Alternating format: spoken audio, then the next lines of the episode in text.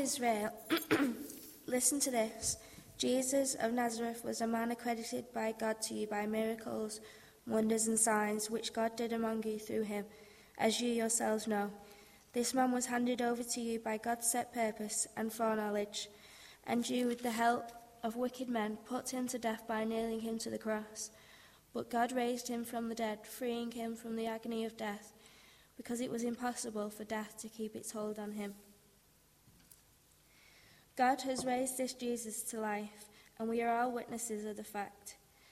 Exalted to the right hand of God, he has received from the Father the promised Holy Spirit and has poured out what you now see and hear.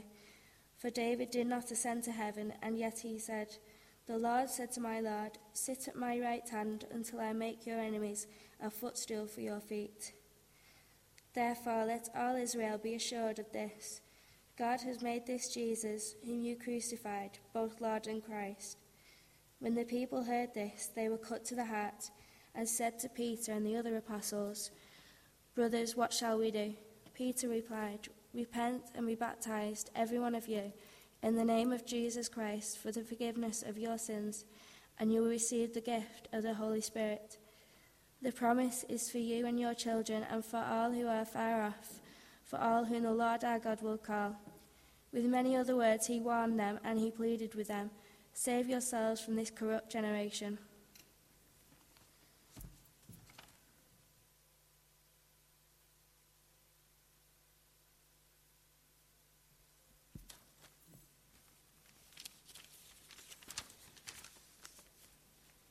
Those who accepted his message were baptized, and about 3,000 were added to their number that day.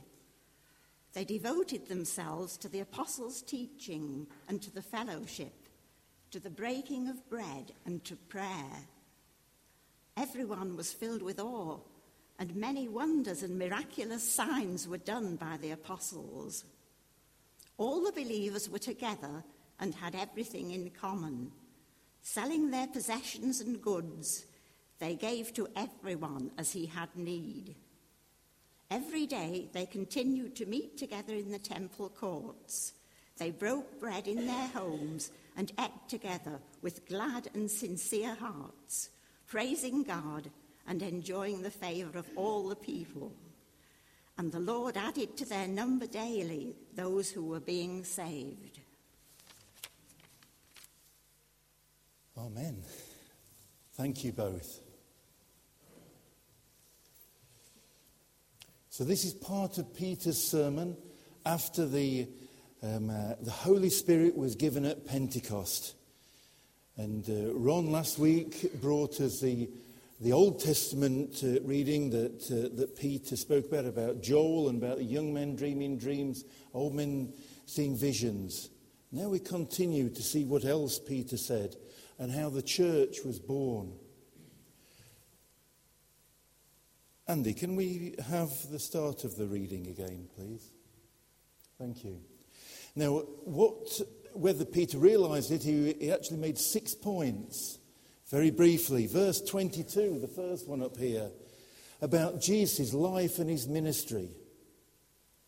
Jesus was a man accredited to God by miracles. He talked about his, his earthly life and then went on in verse 23 to talk about his death.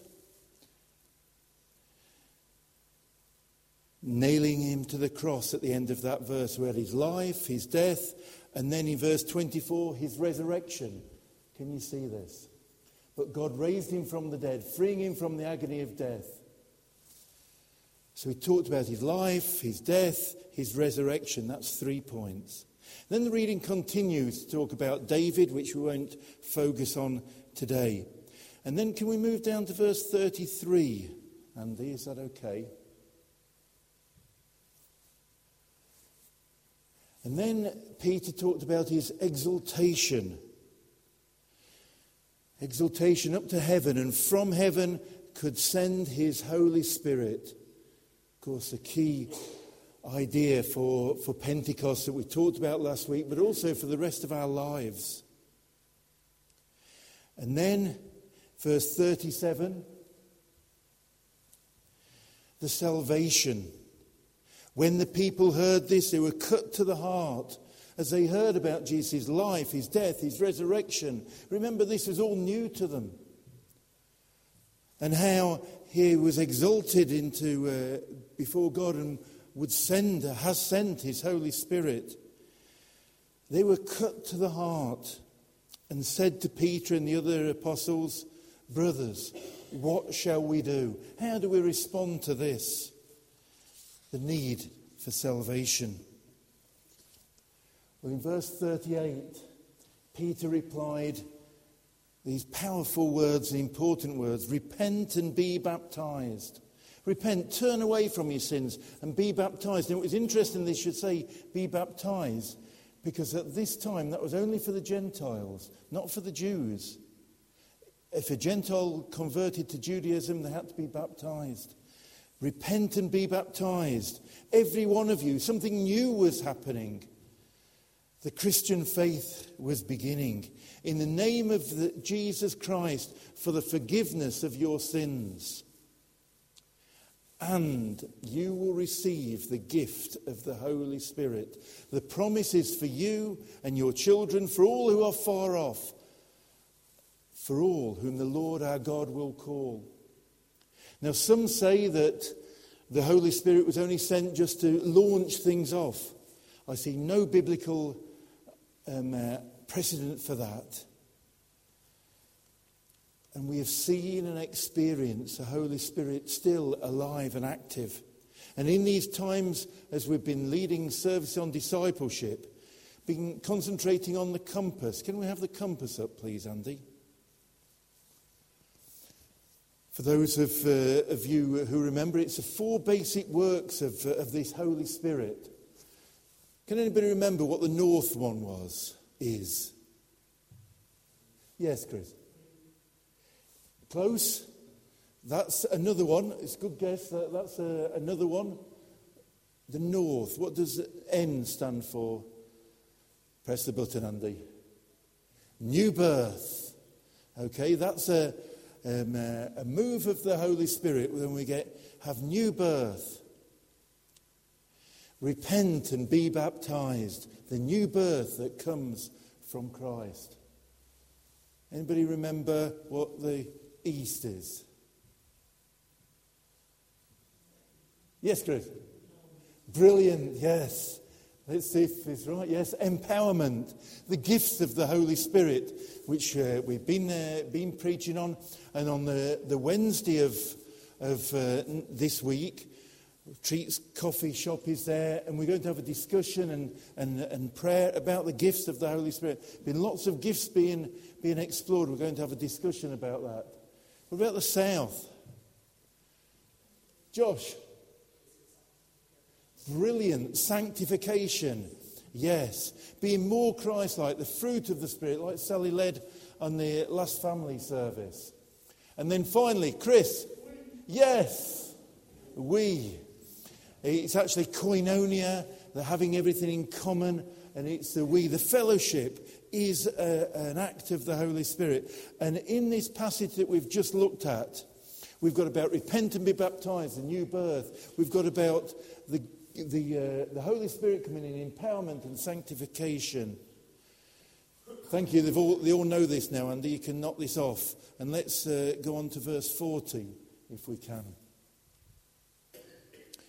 Because the sixth thing that Peter said was that with many words he warned them and he pleaded them save yourselves from this corrupt generation. Just note with many words, people have timed Peter's sermon and it comes out about 10 minutes and said every preacher should preach for 10 minutes. They forget this with many other words. So that's my uh, justification for, for really moving on.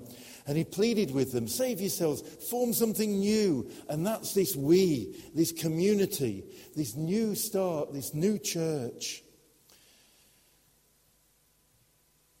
And their response, because that was what Sarah read. And then the response. Verse 41, please, Andy. Those who accepted his message, some didn't, some did were baptized, and about 3,000 were added to their number that day. Not a bad result for a sermon, is it? We might struggle a little bit today to get 3,000. Sorry? Yes. But that was a fantastic response. And the church was born. They didn't have a committee meeting, and Peter sat round with the other apostles and said, Well, what shall we do today? Oh, I don't know, let's form a church. It's a powerful move of God. 3,000. Well, what do we do with these people now? And they were learning. And then this is what happened. If verse, yes, brilliant. And they devoted themselves in verse 42 to the apostles' teaching, to fellowship and the breaking of bread and prayer. Some fundamentals of, of church life there, right from, uh, from that, that start. And, uh, and they were filled with awe and wonder and the miraculous signs. What a fantastic church. They had everything in common. This is a koinonia. It's a Greek word, the common, the, the, the fellowship. And as we look at that, everyone was filled with awe. Many wonders and miraculous signs were done. And then uh, just the last bit, please, Andy. And they praised God. They met in the homes, they met in church, or, well, in a public place. And the Lord added daily those who were being saved. What a fantastic start for the church. But I must tell you, it didn't last.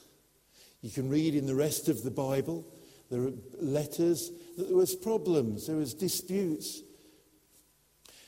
Everything was in common at this stage, but that uh, didn't last. And there's really perhaps no biblical justification that it should last. But it is good when you share things, isn't it? Share things as a fellowship. Brian, thank you for the loan of this. Had you forgotten about this? Yes. There's a chain wrench back. It's good when we can just share.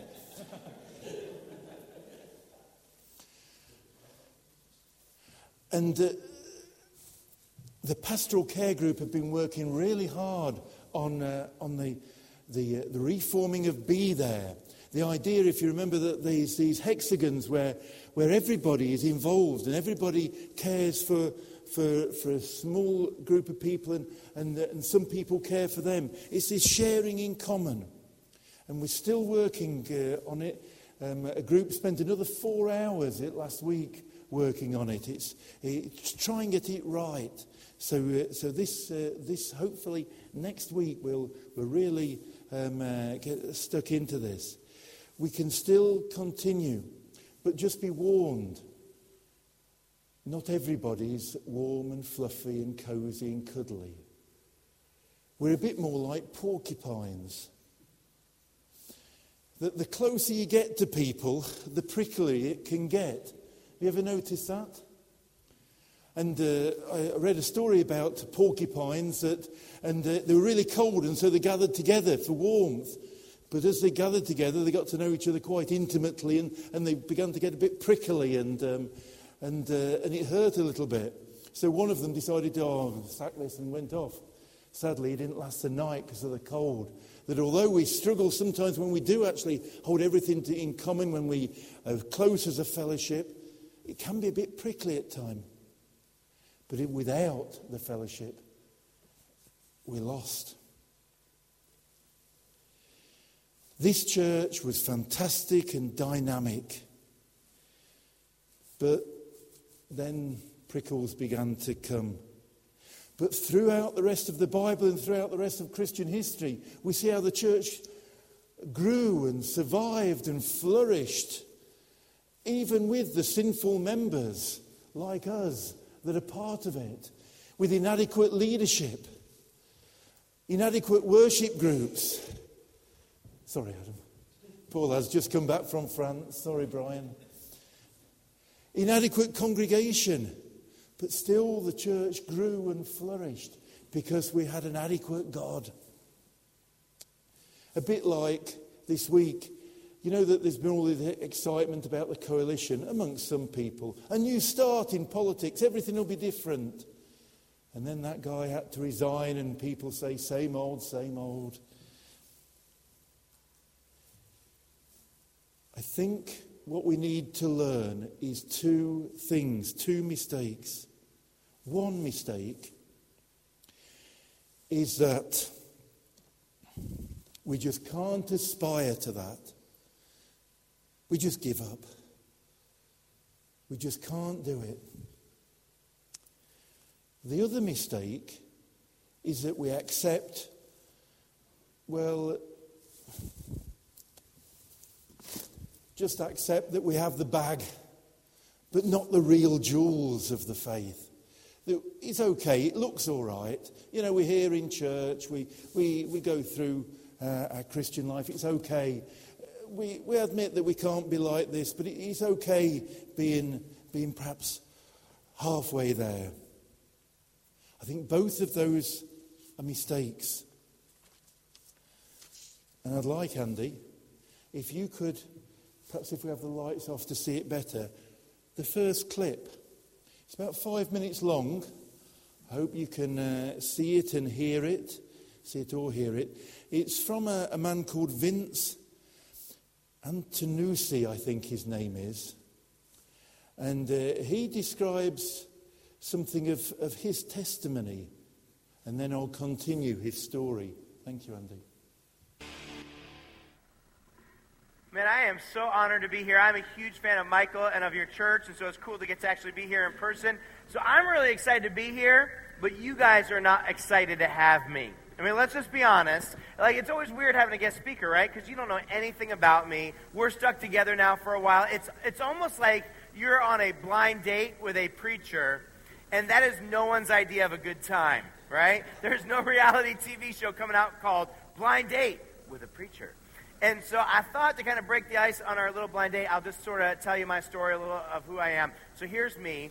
Uh, my mother is actually Jewish. My father was a professional gambler, poker player in Las Vegas. And so from that, you might guess that I didn't go to church a whole lot growing up. Yeah, and you'd be right. I actually never went to church one single time. And not only that, but I never had a Christian uh, approach me or talk to me about God or invite me to church or mention Jesus. And so growing up, I literally knew nothing about God, Jesus, or Christianity. And, uh, and so I went to college, and on the Easter morning of my sophomore year in college, I was waiting for my girlfriend to go out to lunch. She was late, as usual. And, and so I turned on the TV in our dorm room. We didn't have cable, we had three channels. And as I flipped through, I found that every channel had on what I consider to be a dumb religious show. And I would have just turned the TV off, but the last one I left on for a second because it was just uh, funny. It was this older man, and he was sitting, but he was like way sunk down like this, sitting in this big red leather overstuffed chair. Like, and, uh, and so I laughed and was going to turn the TV off, but he started speaking, and I listened, and here's what he said. He said, Now, we've been discussing the last week of Jesus Christ's life, and today we're going to talk about, and then he named something I don't remember because I didn't know what it was, over my head. He said, Now, most scholars believe that this event happened on the Tuesday of Jesus last week. But today I will prove to you through the evidence that it actually occurred on the Wednesday of Jesus last week. First thing I ever heard about Jesus. And I thought about that for a minute and I was like, yeah, that is the stupidest thing I have ever heard. I mean, I admit I don't know anything about Jesus, but if he lived at all, it was like a couple thousand years ago, and you're talking about Tuesday or Wednesday. Seriously. And so I turned off the TV in disgust, knocked on the door, went out to brunch. But for some reason, I could not explain. The rest of the day, I just kept thinking about that guy and all these questions going through my mind, like, like why do you use the word evidence about something that long ago? I, I was a pre-law major. I ended up going to law school. I was into evidence, and and uh, why, why, Tuesday or Wednesday? Who cares? And was anyone ever able to get him out of that chair? You know, just all these questions. And so uh, that night, I was sitting in my girlfriend's dorm room. I looked up at her bookshelf and I noticed that she had a Bible. And I said, Do you have a Bible? And she's like, Oh, yeah, somebody gave that to me years ago. I've never even opened it. And I said, Well, could I borrow it tonight? And she's like, She can have it if you don't want to throw it out. And I was like, Cool. And so grabbed the Bible, took it back to my dorm room. Now, I had never so much as touched a Bible my entire life. Okay? And so as I opened it up, I didn't know how it would be like set up but I assumed it'd be kind of like the TV guide by day and time because the whole Tuesday Wednesday debate that was apparently tearing up Christianity. And so uh, when I opened it, it was a student Bible. I don't know if you've seen these, but they're designed for teenagers. The first thing you get to in a student Bible, it says, is reading plans. And so I saw reading plan through Moses' life, David's life. I'm kind of flipping through, and I see reading plan through Jesus' life, and I'm like, all right, I'll do that one. I mean, let's figure it out. Was it Tuesday or Wednesday? Let's do this. We can, you know. And so I, I turned to the reading plan. Now, again, never read a Bible, but I was sure it would read kind of like a tall tale or a myth. You know, I, I was positive the first sentence would say, Once upon a time, there lived a man named Jesus who did nice things for people and did miracles, and he had a blue ox named Babe, and he could lasso a tornado, and I would roll my eyes and throw out the Bible. And, and so I was stunned when I, I found that over and over the Bible says, at this time, in this particular place, this happened. And then at this other time, in this one certain town, Jesus did this. And I realized, man, you give a time and place, there would be evidence. You could find out if this really happened. And so now I'm intrigued. And I just kept reading the Bible just to find out what it said. And I learned for the first time in my life that the Bible claimed that there was a God and that He loved me and that He wanted to have a relationship with me and that He sent His Son Jesus to live for me and die for me. And I had never heard any of that. And I knew that I had to know if it was true. If it was, I would become a Christian. And if it wasn't, I would spend the rest of my life making fun of Christians for believing in something I could prove was false. And so I spent the next months, I'm talking like six, eight, ten hours a day, every day, reading the Bible and going to the library to study evidence for and against the Bible. And finally, after months of that, I was just overwhelmed. It was like all my doubts were overwhelmed by evidence and faith and by Jesus, who was the, the most amazing person I had ever encountered. And I knew that I wanted to follow him, and I decided to become a Christian. So that's kind of my story. Blind date's over, ice broken. Uh, but, but... And I'll continue his story. He got, uh, became a Christian, baptized. He'd never met another Christian apart from the man who baptized him. And uh, the man who baptized said, Right, you better join a church. Oh, I hadn't thought about that. I don't think church is for me. No, you need to join a church. Gave him the number of a pastor. He phoned up, and a, a, a woman answered the phone, and he said, is, is a pastor there?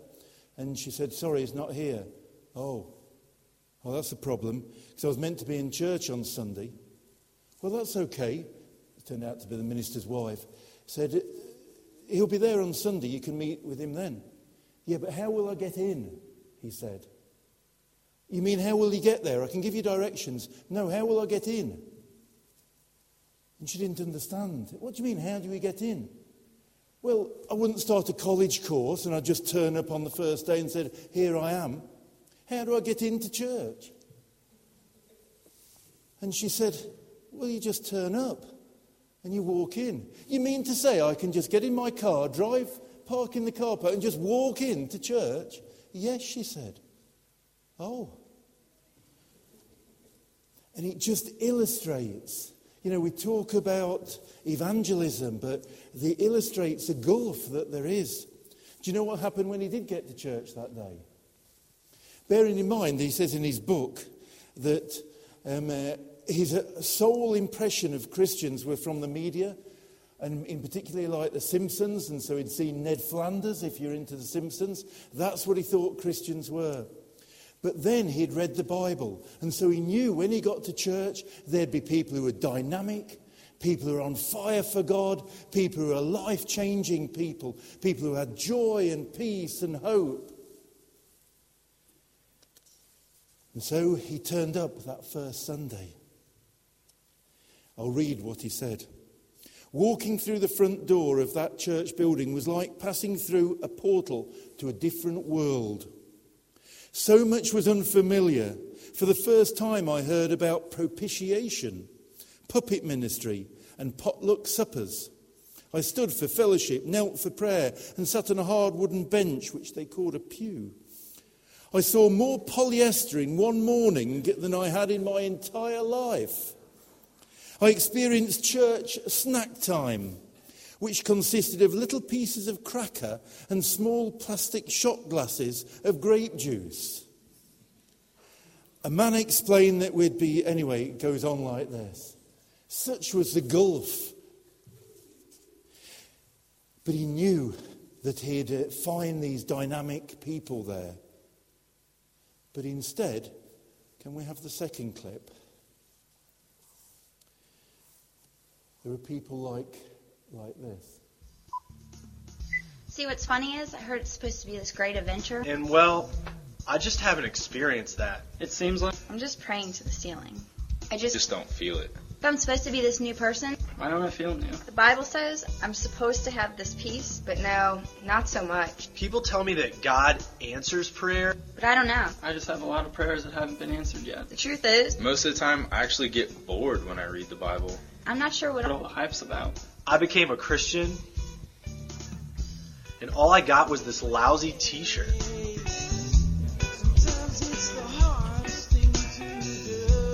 I became a Christian, and all I got was this lousy t shirt.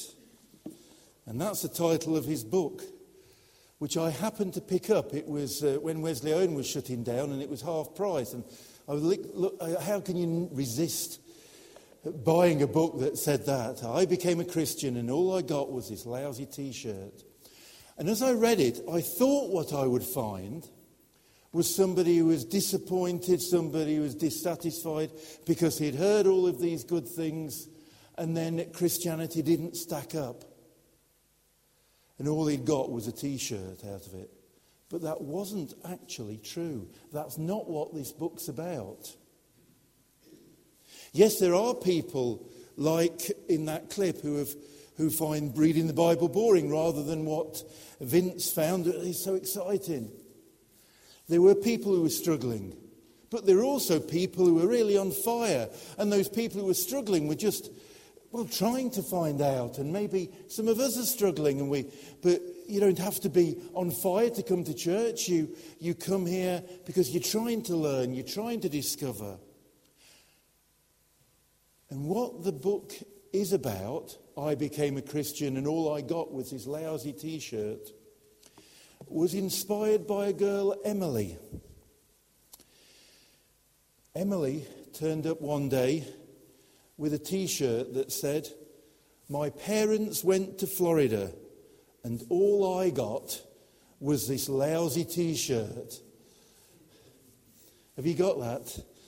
My parents went to Florida, and all I got was this lousy t shirt. And that's what he says so many of us experience. We don't go to Florida. We've just got the t shirt, which is a bit disappointing, isn't it? We want to go to Florida.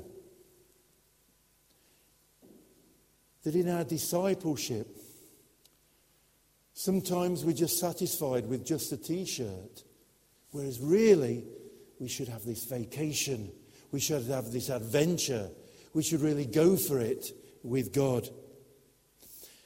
Now, yesterday, because it was Emily in the book, I got my daughter Emily and took her off to Asda and bought her a t shirt. And now she's disappeared off to help out at junior church. She was going to be my model here. And it was, uh, you can see it afterwards, so all go up, up to her. And um, it's, uh, it's of a, a sort of a, a fake England top. England, of course, are playing in the World Cup. Her brother's going off to South Africa where England are actually playing. Whether he'll actually see a game or not, I don't know. And all she's got is a lousy t shirt. But that can be true of us. We're failing with that adventure. We're happy with the bag, but not with the jewels. So therefore, we miss out on the peace, the joy, the love, the adventure the discipleship.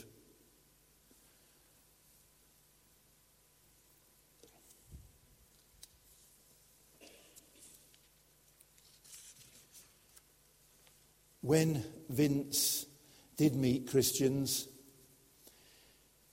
he was disappointed. But he was also disappointed for them because they too were disappointed. And yes, as I mentioned, they could blame the music group, they could blame the minister, they could blame God, perhaps. as He let me down? And he began to think is it like some salesman who promises all these things, but we know all salesmen, they just exaggerate. Was God exaggerating? No. And he realized that it was his problem. And he made a vow. And he vowed that he would never be satisfied with just wearing the t shirt. He would go for it. But then, and I quote again, over the years I have at times descended into the world of the t shirt wearers. I've found myself going through the motions. I've lost my purpose and passion for so long at times. I had to put them on the back of a milk carton. In honest moments, I've asked those same despairing questions and I've been disappointed. And so he urges us in this book, and next week I'm going to share something else of what he says. To actually go on the, the adventure, go on the vacation. I don't mean have a break from God. Go on the adventure. It won't all be good, but even the boring bits and the difficult bits will be good because God is good.